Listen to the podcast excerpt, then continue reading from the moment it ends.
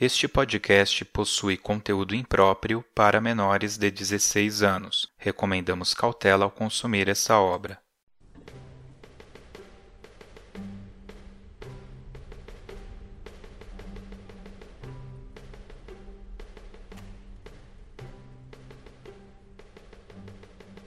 O bolero composto por Maurice Ravel é uma espécie de tributo sonoro sexual à música. O compositor deveria estar com o libido no ponto máximo, pois bolero é uma composição que representa claramente um ato sexual de forma musical. Do início ao fim da obra, temos esta comprovação. A música tem duração aproximada de 15 minutos. Nos primeiros três minutos, a flauta e o clarinete apresentam o primeiro e o segundo tema, com um discreto acompanhamento de cordas em pizzicato. Comparada ao início do amor, a cumplicidade do casal, beijos leves e o despir dos corpos. A composição segue com o oboé retornando ao primeiro tema e o saxofone respondo o segundo tema. Na sequência, o acompanhamento é reforçado com oboés, corne inglês e clarinetes, voltando ao primeiro tema. Já se passaram oito minutos. Os corpos nus se procuram com carícias, ativando as zonas erógenas. A conexão entre os corpos se torna uma consequência inevitável. Dos 8 aos 12 minutos, a peça chega a dinâmica forte. Enquanto isso, no acompanhamento pela primeira vez, violinos são tocados com arco, enquanto as madeiras respõem o segundo tema. O acompanhamento é encorpado com fagotes, contrafagote, trompas e tímpanos. Os corpos suam no vai e vem do embalo. A música penetra na mente, ditando o ritmo da atividade corporal. Aos 13 minutos é retomado o primeiro tema, com violinos dobrados por flautas, saxofones e trompetes, enquanto o acompanhamento é reforçado pelo restante da orquestra. O segundo tema é retomado em tutti. O final é uma grandiosa coda de encerramento, com base em elementos dos temas da peça. A volúpia, o desejo, o instinto primitivo se revelam no crescente da música e expõem uma fantástica reação química entre os corpos, que finalmente trocam seus líquidos em êxtase. Enfim, atingem o prazer máximo tão almejado. Maurice Ravel nasceu na França em 7 de março de 1875. Era um compositor de físico mirrado, pouco peso, mas de uma grande inspiração. Ele foi o único compositor do século XX a emplacar uma melodia no seleto clube das mais arrebatadoras, célebres e populares de toda a história da música clássica. Ravel escreveu bolero em 1928 para a bailarina Ida Rubinstein. O sucesso estrondoso alcançado pela peça surpreendeu o próprio autor, que certa vez diria: Escrevi só uma obra-prima, Bolero, mas infelizmente não há música nela. De fato, Bolero foi uma música feita somente para ser dançada, mas que funciona admiravelmente bem em um concerto. Este texto foi adaptado do site Pensamentos e Poesia, escrito por Richard G. Dalry. O link para o texto original está no post deste programa.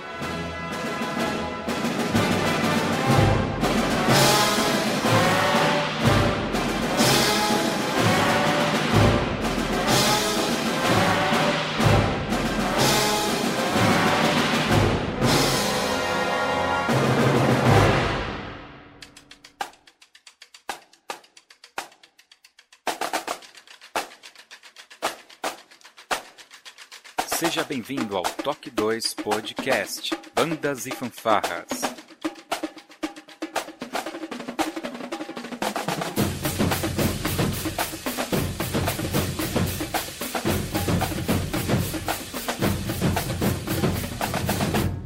No ritmo da vida, na batida do coração. Saxo!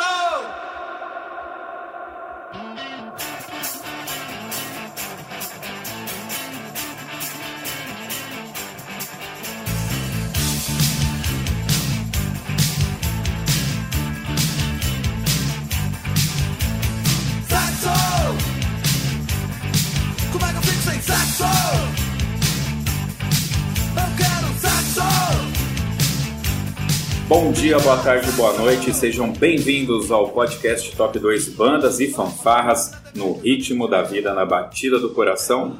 Eu sou o Josi Slay e hoje o nosso tema é um tema bem interessante, bem intenso. O pessoal lá no grupo da confraria ficou todo oriçado, mas como eu não sou um especialista, eu estou aqui com alguém que vai direcionar a gente por esse mundo doutor Gustavo, que eu já esqueci o sobrenome. Mohalen. Gustavo Mohalen, seja bem-vindo ao Top 2. Pois não, obrigado. Obrigado a todos os ouvintes. Estamos aqui para bater um papo e, e construir junto uma informação. Contem comigo. Muito bem, vamos então saber um pouco mais sobre o sexo logo depois da nossa vírgula sonora.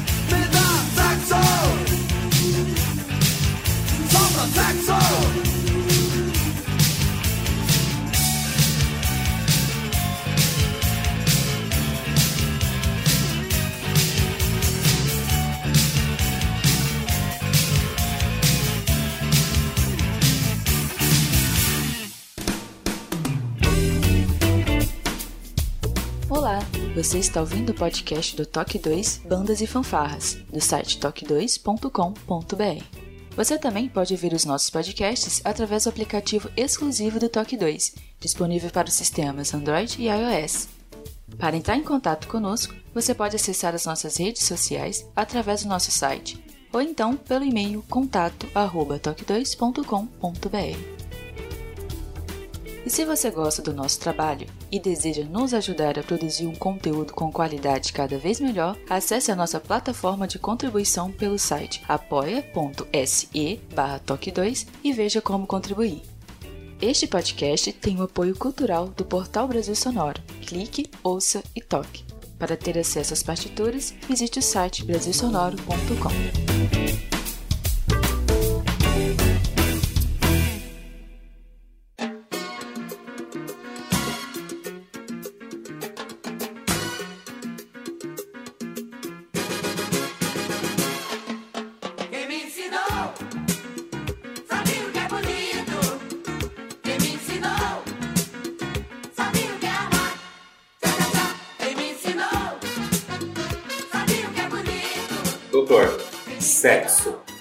sei se é um tabu ainda nos dias de hoje. Eu diria que na minha infância, ou em todas as infâncias, é, é uma pergunta que eu já vou te fazer. Mas quando, voltando um pouco, quando eu vou ensinar um garoto música, qualquer pessoa que chega lá para ensinar música, eu falo para ele uma definição do que é música. Música é a arte de manifestar os diversos, diversos sentimentos da nossa alma mediante ao som, e se divide em melodia, harmonia e ritmo. Esse é o start para que a gente comece a falar sobre música. E aí eu vou fazer uma pergunta meio complicada, eu não sei se as pessoas já se fizeram essa pergunta, mas o que é o sexo? Bom, eu acho que a gente tem um ponto de partida e pode dividir dois caminhos aí. Para todos que nos ouvem, a gente começa a pensar o seguinte: Antes de qualquer coisa, vou pegar o, o, gancho da palavra. O sexo é em si uma manifestação de desejo. Né? Ah, vamos voltar na adolescência, 12, 13 anos. Hoje já se começa antes, mas na nossa época começa-se a, a construção do pensamento sexual, a masturbação, o toque, o filme da moça de biquíni, o primeiro seio que o menino vê de fora num, num filme. Na minha época era o era o Tela, Telaclass da TV Manchete, meia-noite, a gente via um peito lá para achar diferente, falar, nossa, é assim que é um peito. E era descoberta. Até então, fase de descoberta, até então, uma fase de, de ver o interesse. E para o menino é legal porque é uma afirmação da construção do homem. Né? É, é, é importante isso enquanto gênero, enquanto masculino em formação. Beleza. O que acontece? Você pode. O sexo é uma celebração. Uma celebração do desejo, do afeto, do carinho, do amor e da carne, né? Da, simplesmente do instinto. Então eu diria: existe sim sexo sem amor. É evidente que existe. O nosso mundo hoje vive disso, eu diria até que padece disso. Né? Ele está em seu verdadeiro exagero. E existe o sexo com amor, que é a celebração de um casal.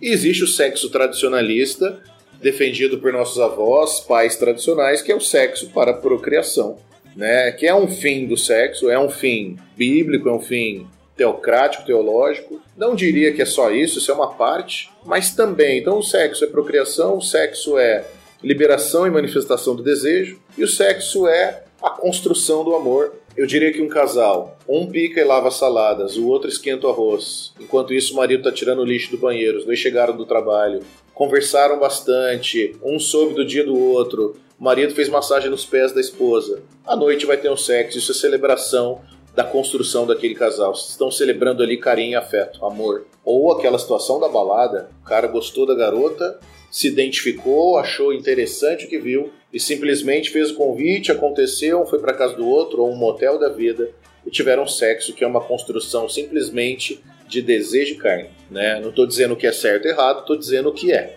Né? A, a etimologia do conceito na nossa geração, nos nossos dias. Nós, como mais velhos, eu sou um terapeuta com 15 anos de formação, tenho 36 anos, eu tenho visto cada vez mais pessoas começarem mais cedo e muitas vezes casais que começaram cedo o casamento, por algum motivo não deu certo, vivem a liberação sexual, que é um outro caminho, depois de mais velhos.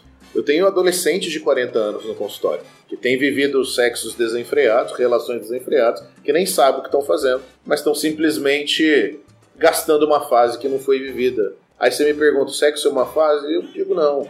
Não é porque está mais velho que não pode transar, ter uma relação. Mas o sexo é um estado, é um momento. É um exato momento do encontro. Né? A Bíblia fala uma parte romancista bonita. É uma ligação de almas, as almas se encontram. Faça então uma só carne. Quem dera as pessoas vivessem e vissem isso. Mas eu entendo que o sexo é um momento gostoso de troca e celebração. Quando a gente fala, você já citou essa palavra mágica que é o amor.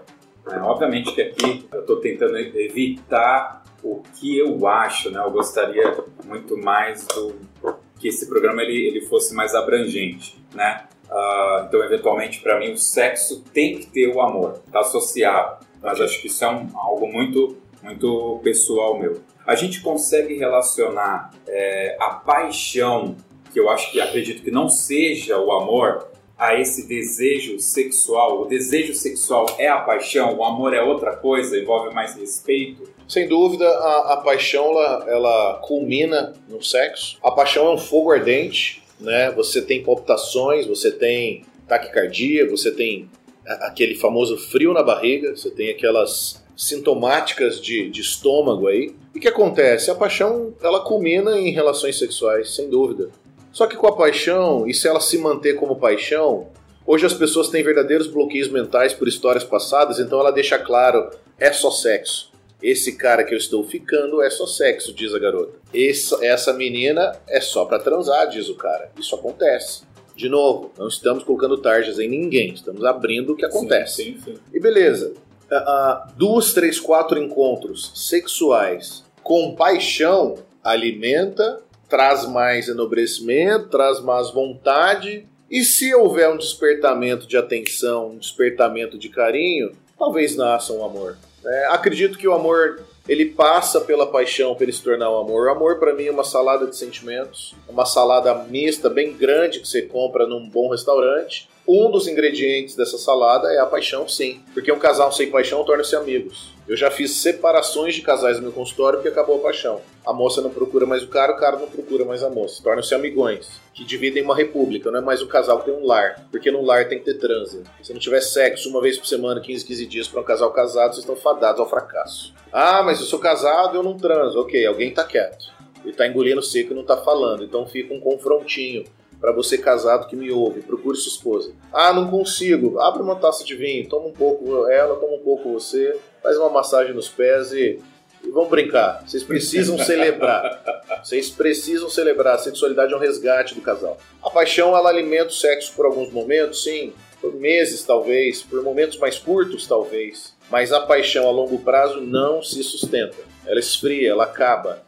Se após a paixão, vamos dizer que a paixão é uma ponte transitória, se após transitar, atravessar a paixão, não chegar no amor, acabou. Porque não tem paixão para sempre. Porque uma hora eu conheço os defeitos do outro, uma hora eu vejo que o outro pensa diferente de mim, que o outro arrota, que o outro peida, que o outro tem suor, sudorese esquisito, que o outro tem faniquito com horário, que o outro lava mais as mãos do que o necessário, que o outro uh, senta na cadeira do jeito que me irrita. Se eu não amar e não admirar, o amor vem com admiração, não se há continuidade. Então eu entendo que a paixão ela, ela gera momentos sexuais gostosos, mas eu tenho um alerta para fazer a paixão queima etapas. Porque se transa muito no começo, tira-se a roupa carnal, a roupa física, mas a roupa emocional, a nudez emocional, os segredos do outro, demora-se demais para tirar.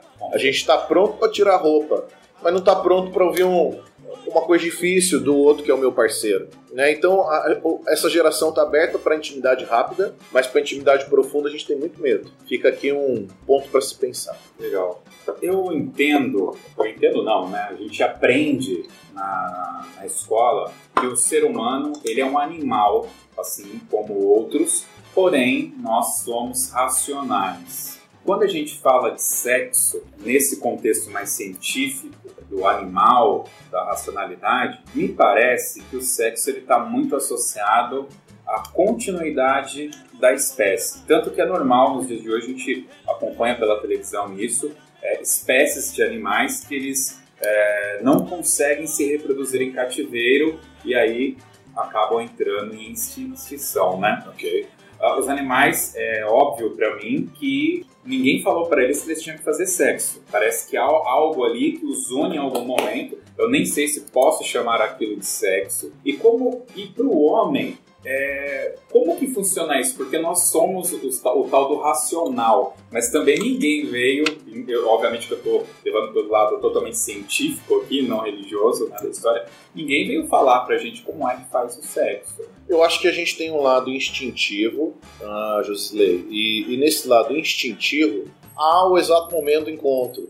Então, você está ali, você já tem um compromisso, vamos dizer que esse casal está avançado no compromisso, e eles dão o seu jeito. Né? A procriação, eu acho que é, um, é uma das nuances, é uma das vertentes sexuais. Que é porque você pode hoje usar os métodos contraceptivos, pílula, camisinha, DIL, DIL de Mirena, é, coito interrompido e, e não engravidar e não procriar. Então, nesse caso, é o segundo quesito, que é o sexo para a celebração. Né? E a sociedade se reinventou, porque hoje nós temos o sexo homossexual das meninas, dos meninos, dos grupos das trocas de casais, né, dos voyeurismos em si.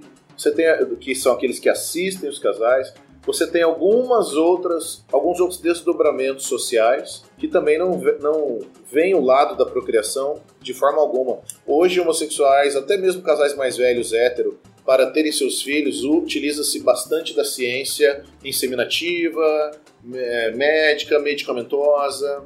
Eu diria que a relação em si tradicionalista, ela hoje ela ocupa apenas 50% do quadro do cenário, que os outros 50 é sexo para celebração, é sexo da reinvenção social, né? Hoje a, a questão homoafetiva, que é assim que eu gosto de tratá-la, ela, ela conseguiu ganhar um espaço social através das mídias muito forte. Né? Não estamos aqui para julgar quem quer que seja.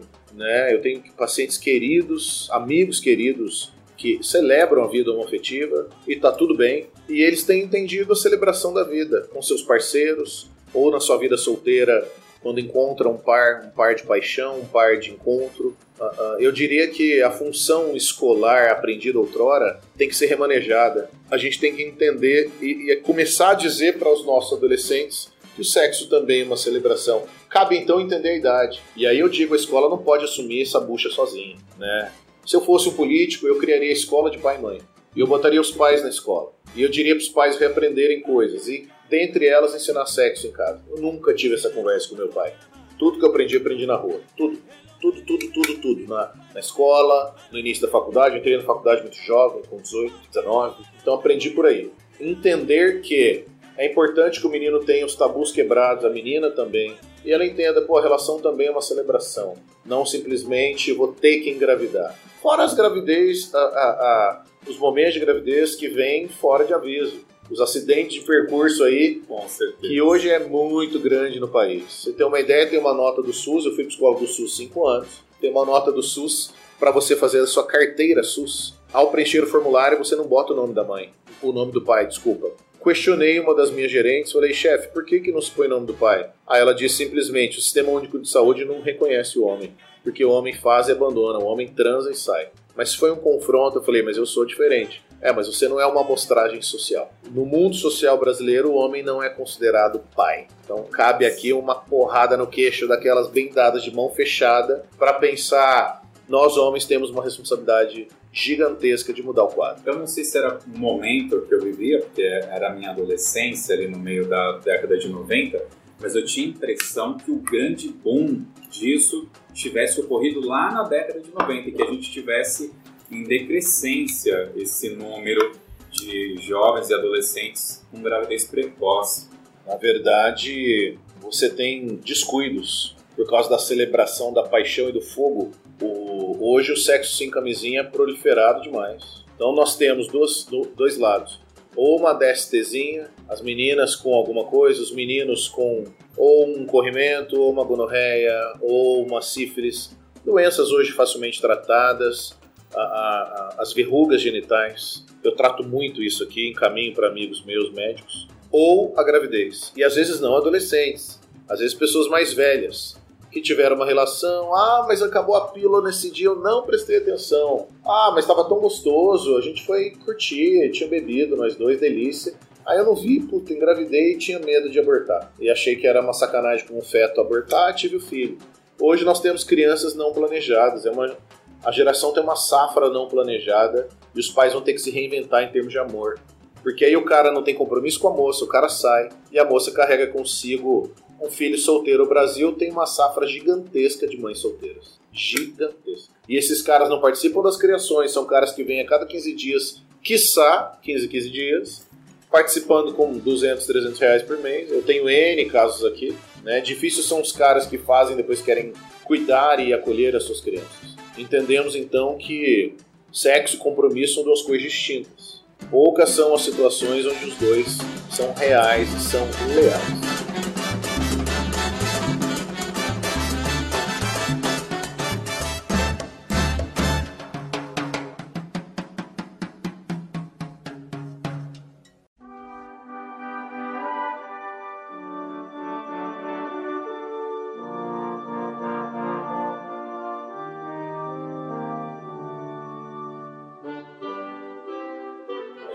Acabou esbarrando por vários momentos aí na questão do homossexualismo e eu sempre escutei que no reino animal existem os feromônios, acho que é esse termo, que é o que o, o macho ou a fêmea acaba expelindo para que eles se procurem. O homem ele tem aquele lance do X e Y. Esse X e Y tem alguma relação nessa atração? Dentro do nosso contexto. É, eu diria que hoje essa questão é bastante complexa. Hoje nós temos o pré-requisito dos pilares. Então nós temos um homem, vou falar homem enquanto radical, mas estamos falando da mulher também. Nós temos um homem biopsicossocial. Então, é, para eu falar de, de feromônios, para eu falar de, de, de genes, de X e Y, eu estou falando de criação, eu estou falando de herança genética, eu estou falando de modelo de vida, eu estou falando que eu vi de pai e mãe, eu estou falando de traumas causados por familiares, talvez um tio, uma tia. Ah, Gustavo, todo homossexual foi abusado por pai? Não é de jeito nenhum, isso é um tabu desgraçado que tem que ser quebrado. Né? É, é, existe essa mística que, que chega a insultar o homossexual falando isso. Não, ele se entendeu, ele se descobriu, ele se, ele se autoafirmou ele começou a ver seus desejos, né? E, e, ele entendeu por si próprio que lhe faria bem, que era o caminho de sua felicidade. Né? Então eu entendo assim, é biopsicossocial, né? Como eu sou criado, a herança de carga genética a qual eu recebi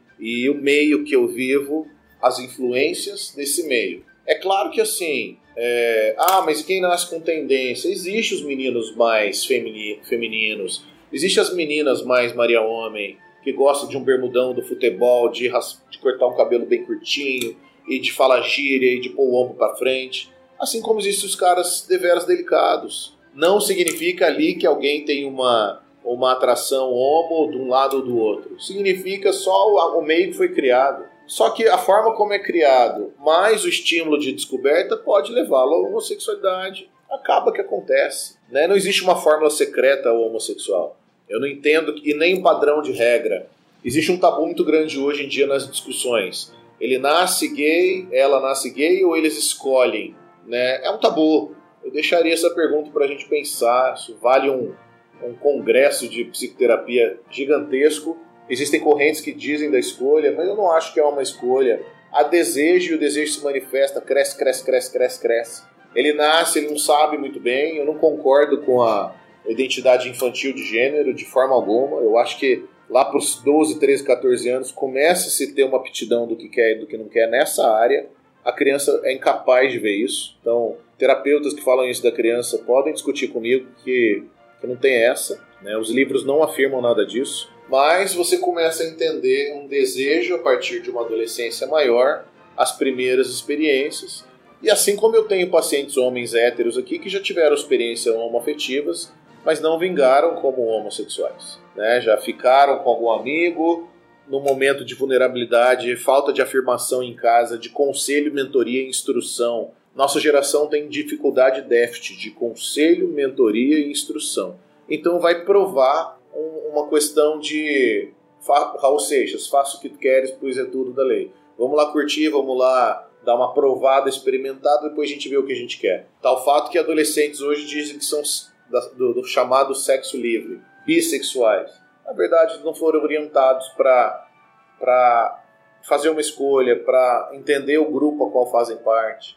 E a gente vai ter que aprender a conviver com essa nova safra, com essa nova geração. Né? Então, é, eu diria, voltando ao começo da pergunta, uhum. que eu não fecho na questão de X e Y, mas eu amplio dizendo de biopsicossocial, vai depender muito do meio que foi criado, vai depender muito da herança genética, vai depender muito da formação moral, da formação afetiva, relacional que essa pessoa, esse garoto, essa garota tiveram. É fato que a gente, nesse momento, vive um momento social em que todas essas discussões, todo esse tema de homossexualidade, sexo livre, né, eu acho que acaba, que acaba essas duas coisas meio que tramitando junto, está muito mais acalorado e muito mais em voga, talvez até ampliado pelas redes sociais e tudo. A gente poderia associar esse volume de informação que está chegando, de discussão, também a crescente número de pessoas depressivas que a gente tem tido na sociedade? Cara, eu acho que o gatilho da depressão ele, ele se amplia na medida na medida em que eu tenho uma relação, vou colocar de paixão primeiro. Eu estou muito apaixonado, estou um mês ficando com a pessoa, o sexo é carnívoro, o sexo é quentíssimo. Por algum motivo, isso é comum, comumzíssimo na sociedade. Então, um dos, um dos dois lados entra em desânimo e seca, que a paixão não tem sustento. Né? O amor tem gravetos na fogueira para se alimentar, a paixão não. A paixão é uma chama única que vem e queima o que tem que queimar. E se não souber linká-la com amor, não vai.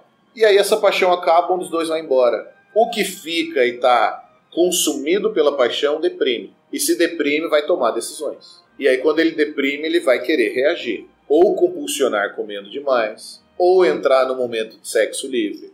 Eu tenho pacientes aqui, por exemplo, que quando tem decepções amorosas vão para saunas. Saunas em São Paulo são comuns, são bares onde você, meninos e meninas, você entra, deixa sua roupa num, num guarda-roupas, num, num rouparia, fica de roupão, tem potes com camisinha espalhados pelo espaço, transa-se quem quer com quem não quer.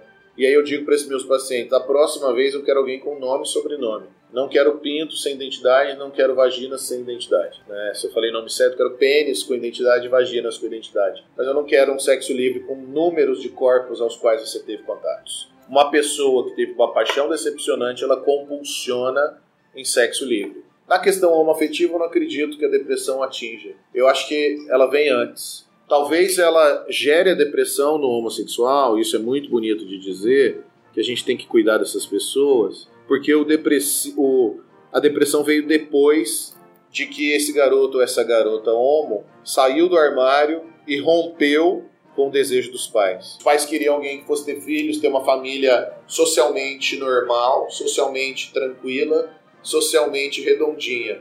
O cara falou assim: não quero saber, tô gostando do, do Zé da Couve lá da minha escola. A mãe vai entender naquele momento uma morte, um falecimento. Do quê?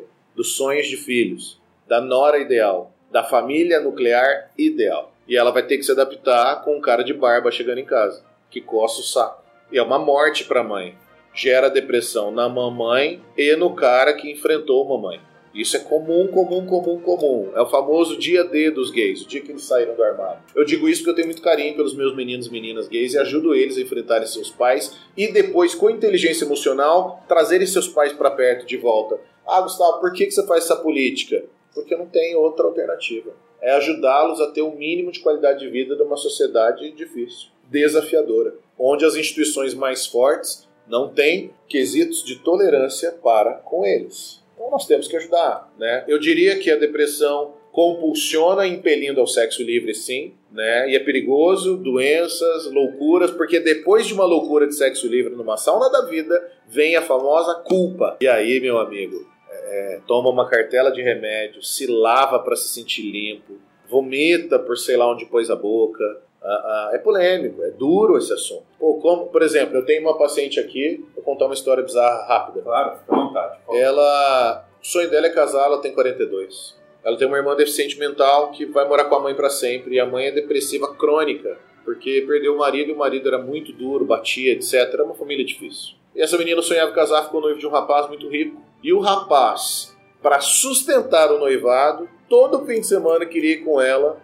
para uma casa noturna em São Paulo onde havia troca de casais. É, ou seja, ele queria que ela fosse tocada por outros caras, para que houvesse então um, um, alimento da relação. Tem um nome isso, uma prática, não me vem na mente agora. Swing. O swing, queria o swing. Ok. Então, até então era beijos e toques. Aí, um certa feita, ela foi, ele a deixou num dark room, num quarto de pessoas, e ela foi tocada e efetivaram relações dela com dois caras que ela não sabia, não viu, porque você não vê nada no quarto, é breu total. E ela não sabe o que aconteceu, mas ela deixou porque estava extremamente alcoolizada. Isso é uma espécie de abuso moral, até mesmo sexual, dentro de uma questão mais jurídica, terapêutica. E com muito, muito, muito esforço, nós conseguimos desmontar essa relação aqui no consultório. Eu não digo que uma vez a cada cinco anos, se o casal de livre consentimento encontra outro casal e faz o tal do swing, eu não faço. Mas se eu sou tradicional, quero minha mulher só pra mim.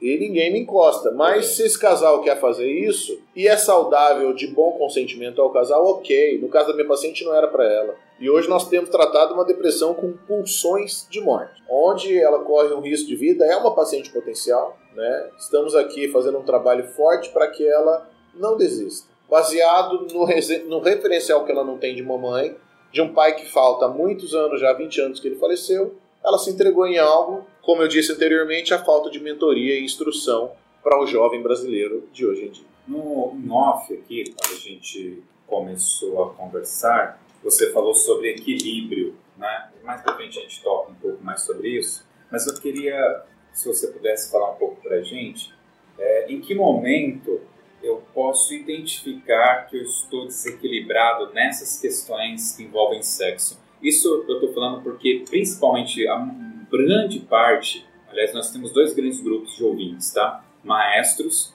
que estão à frente de bandas e fanfarras em todo o Brasil. Aliás, a nossa maior audiência está na região norte e nordeste. Que legal. E muitos adolescentes que depois vêm via WhatsApp falar que escuta e tal. Então eu sei que eu já fui adolescente, sei como essa questão sexual é, não sei, não, não sou uma mulher para dizer como funciona para as meninas, mas para o menino é um negócio terrível a questão do sexo na adolescência, né? O que, que a gente pode dar um, norte? Ó, fique esperto com isso aqui, cara. Ok, então vamos lá. Acho que esse ponto vai construir uns 4, 5 itenzinhos para nós. Tá. Primeiro, é, o molecão começou a pipocar de espinha. Uhum. Significa que os hormônios estão vindo. Quando começarem a vir os hormônios, vão começar os desejos. A professora, a famosa professora que eu desejei, as colegas da escola. Eu me lembro que tinha uma professora na minha época, dava aula de inglês, que eu olhava e falava: Meu Deus, mas que mulher! Eu tinha uns 12, 13 anos. Foi ali que eu entendi: pô, estou tendo desejo. Que legal. É, sou homem. Foi ali que eu me entendi, me reconheci homem. Então, assim, para o cara celebrar sua sexualidade nessa idadezinha, jovenzinho, né, eu diria o seguinte: tudo que é demais faz mal. Começamos por isso. Né? É, é legal entender, entender que se você todos os dias precisa se masturbar assistindo a um X vídeos, a, a algo pornô, cara, tudo que é demais faz mal, te entorpece a mente, rouba a sua energia de ativação, chamada por nós de mindset. E a sua mindset que deveria estar em estudar, jogar bola, fazer exercício físico, estar com sua família, está em masturbação. Então você está literalmente fora do foco, fora do prumo, né? Eu diria que se a masturbação é uma chaminé de regulação Toda churrasqueira tem uma chaminé para sair a fumaça. A masturbação é um mecanismo de regulação. Então você viu uma gostosa, você quer prestar a, a famosa homenagem. Então o cara vai lá no banho, faz a sua masturbada uma vez ali por semana, duas vezes por semana, tá lindo, tá ótimo. Ele regularizou, porque ele entendeu que ele tem libido. Agora, por exemplo, uma história, eu tenho um paciente meu, ele é um mestrando em engenharia e ele me confessou no começo de nossas consultas que todos os dias ele tinha que assistir pelo menos meia hora de filme pornô, se masturbar e ficar com esse monte de pensamento desses filmes. E dificilmente uma mulher num cenário desses vai se apresentar para ele, então é um fake news para ele, é uma imagem excitatória inexistente. E ele ficava preso nisso, sem energia, gastava tanta energia ali que atrapalhava para todo o resto.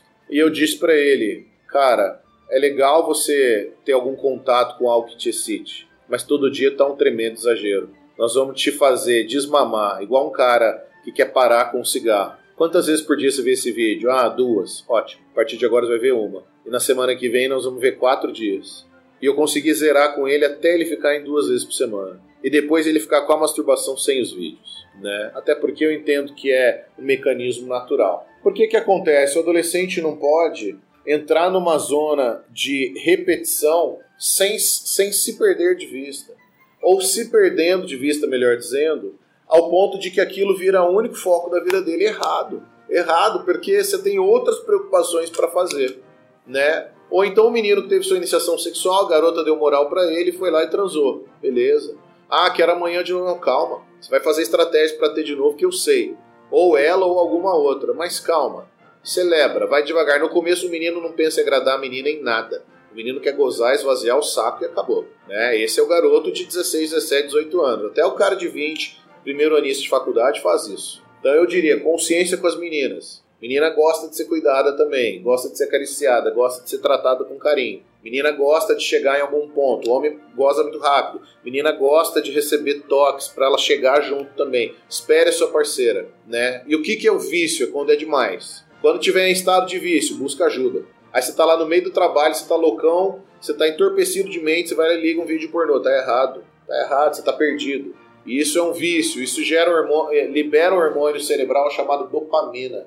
A dopamina é um hormônio alimentado pelo vício, maconha, cocaína, cigarro, bebida, questões sexuais também. Então, você que me ouve, se identifica vício, cuidado, busca ajuda, porque nenhum vício faz bem. Né? O adolescente, tudo bem masturbar de vez em quando, mas tudo que é exagerado faz mal. É igual você, menina, começou a se tocar, descobriu o prazer do toque, foi no sex shop, comprou um vibradorzinho.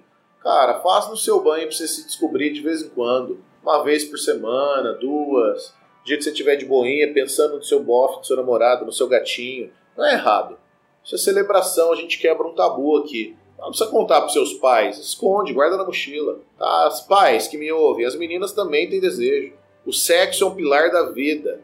A roda da vida do coaching fala de uma pizza de 12 pedaços. Uma pizza gigante, aquela pizza hut gigantesca. Um dos 12 pedaços é a sexualidade, sim senhor, sim senhora. Então eles precisam masturbar para dar aquela gozada, chegar no ponto G, que é o orgasmo, liberar e amanhã acordar com a mente mais leve. Normal. Então é isso, assim, entendam isso. Só não ter distorção, garoto. Não masturbe pensando na sua mãe. Senão, senão eu vou te internar. Aí é ético, né? Aí é ético mal resolvido. Pois é.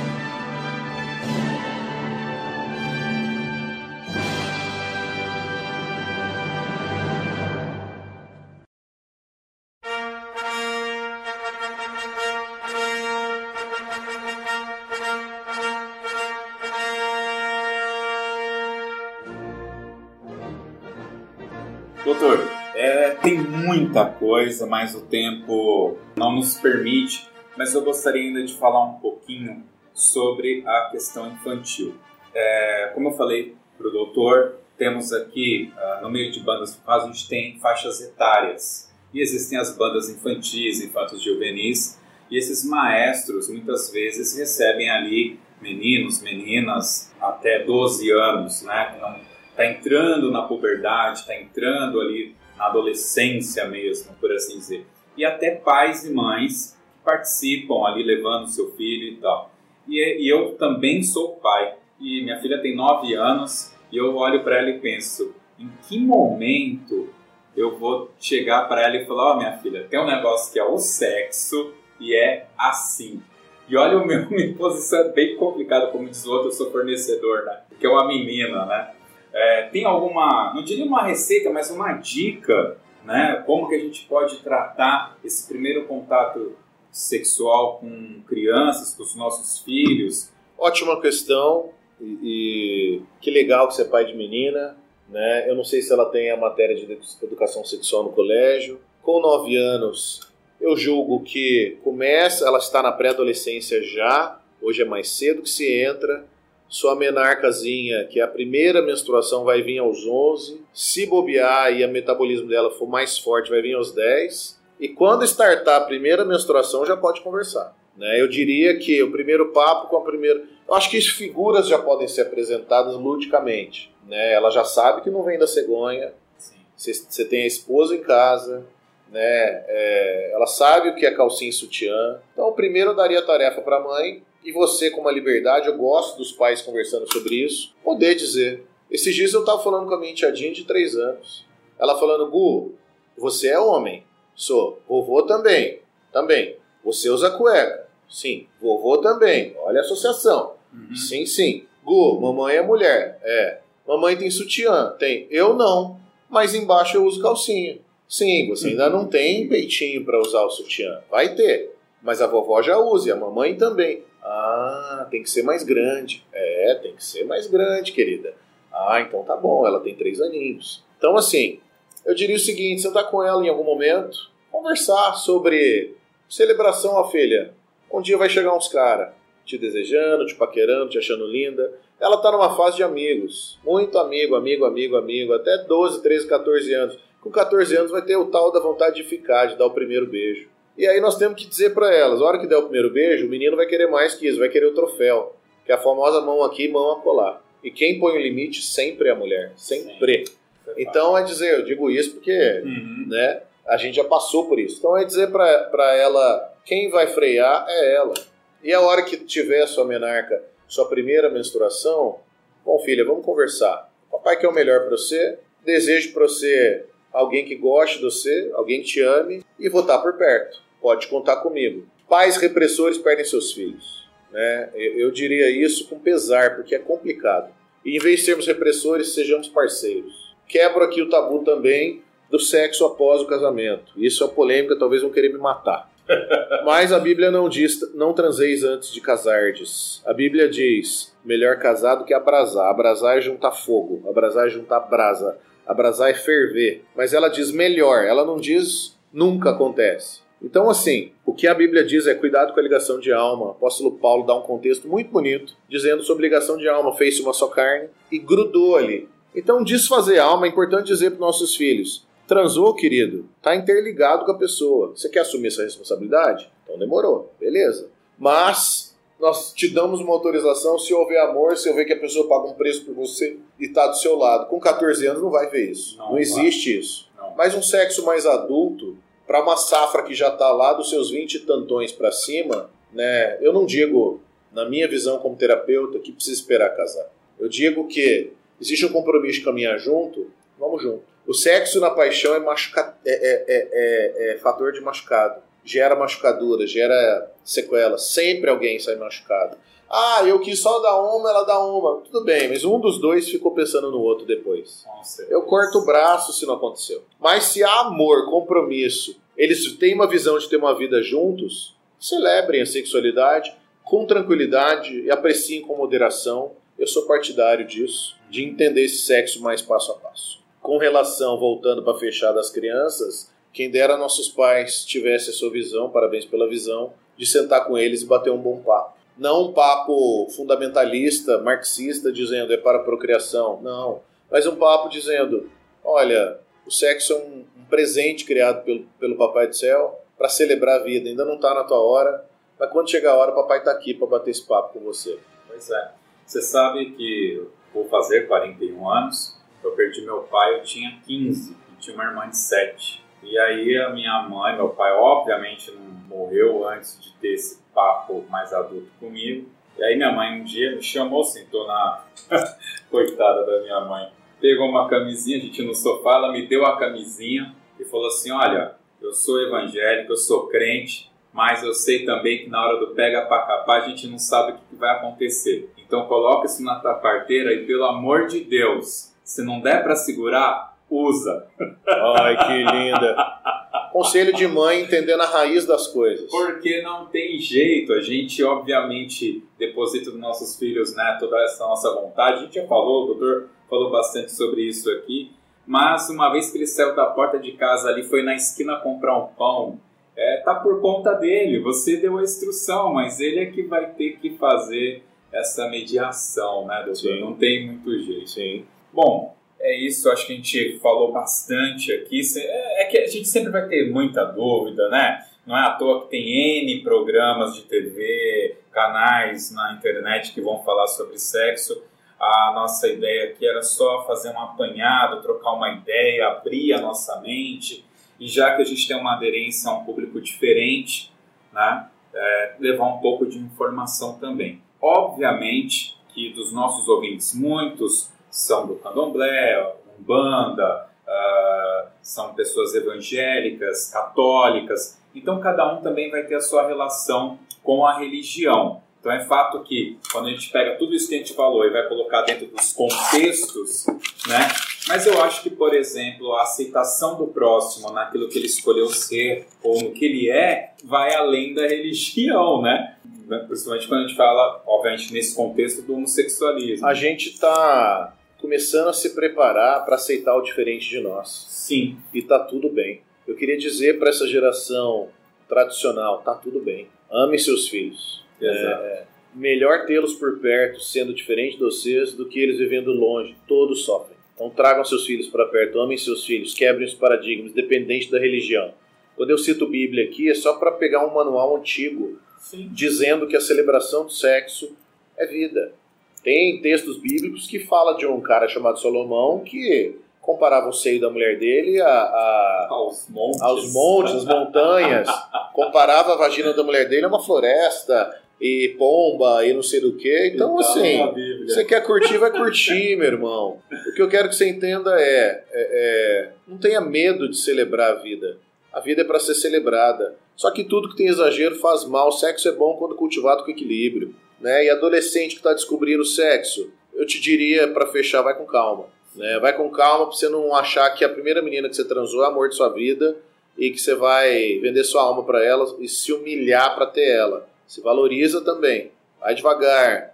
Gostou do sexo? Ótimo. Cultiva com moderação. Porque não vai fugir. Agora que você descobriu o caminho das pedras, você já sabe. E lembrando de cuidar das nossas meninas, que elas também merecem. Com certeza. Bom, doutor, eu queria abrir o espaço para você fazer o seu merchan também. Eu sei que você tem algumas coisas bacanas aí para falar. Fica à vontade, pode usar o espaço. Puxa vida, muito obrigado, Josley. Uh, eu sou muito honrado de participar. Tiagão que me indicou aqui, joia demais. Eu queria que vocês me seguissem com toda a gentileza no arroba Gustavo Morralém, no arroba Espaço Lil, Spacolil sem cedilha, e Spacolil MG são nossas redes sociais. Uh, o, o, WhatsApp do consultório pra, pode ser o meu direto, 11 9244 9413. Se quiser uma instrução para filho e filha, alguém com sofrimento psíquico, depressão, pânico, é, com disfunções da área que seja, filho, adolescente precisando de orientação sexual, nós estamos aqui para ajudar e queremos cuidar de vocês, a, a ser um suporte. Mas se olharem nossas redes, adicionarem nossas redes, já vou ficar feliz demais, ok? Muito obrigado e, e até uma próxima. Doutor, muito obrigado. Aos nossos ouvintes, todos os links estarão disponíveis no post desse podcast, então todos os contatos, se você que não conseguiu anotar, é só entrar lá no nosso site, top2.com.br, e esse eu vou até falar que é barra toque 69, que esse é o programa 69. Excelente. Então você pode entrar lá e o nome ficou bem. ficou bom, ficou bom. Meu pastor vai me matar.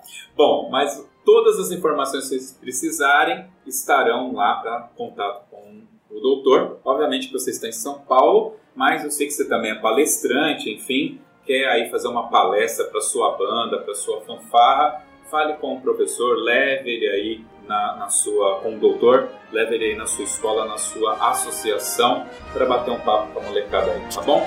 Vamos agora para o Toque na Pista.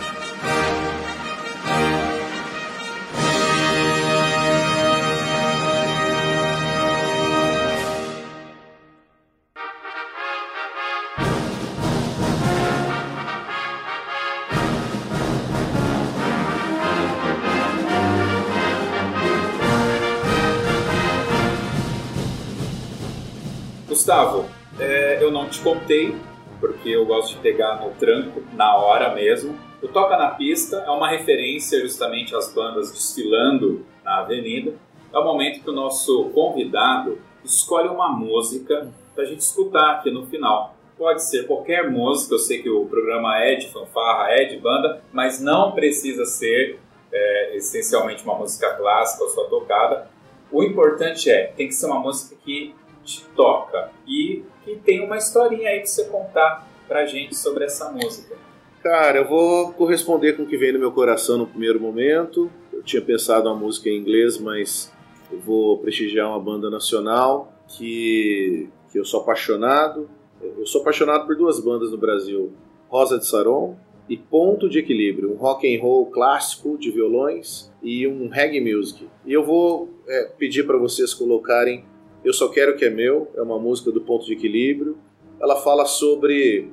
Ela tem uma estrofe que me marca muito. Eu só quero que é meu, não quero de mais ninguém. E eu vou conquistar tudo que Deus me deu. Porque Ele deu, mas quem tem que conquistar sou eu. Ele deixou aberto, mas quem vai buscar e pegar na mão e não vai soltar sou eu. E ele fala: Eu não quero de mais ninguém. Então eu não vou atravessar o lado do outro, eu não vou atropelar ninguém. É uma música lenta, gostosa, uma batidinha. Eu só quero que é meu, não quero de mais ninguém. E fica esse essa reflexão para a turminha aí, tá bom? Eu gosto muito, acho que vai vai somar na vida da turma. Muito bom. Então é isso aí, esse foi o Top 2 Podcast Bandas e Fanfarras. Você pode escutar esses e outros podcasts através do nosso aplicativo para Android ou através do Spotify. Mesmo na versão gratuita, você já tem acesso a todo o conteúdo. É isso, até o próximo Top 2 da cidade os homens continuam a lutar como dragões, cuspindo fogo, canalizando negativas vibrações. Estranhos, semelhantes, disputando poder, disputando poder, dispostos acostumados a se esconder. Falsos e covardes tentando sucados demais. A força e a vida esquecida em seu interior.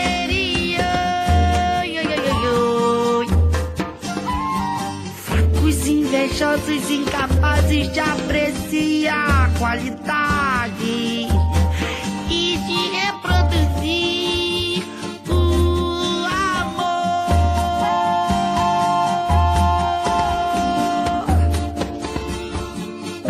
Naya Bing, só quero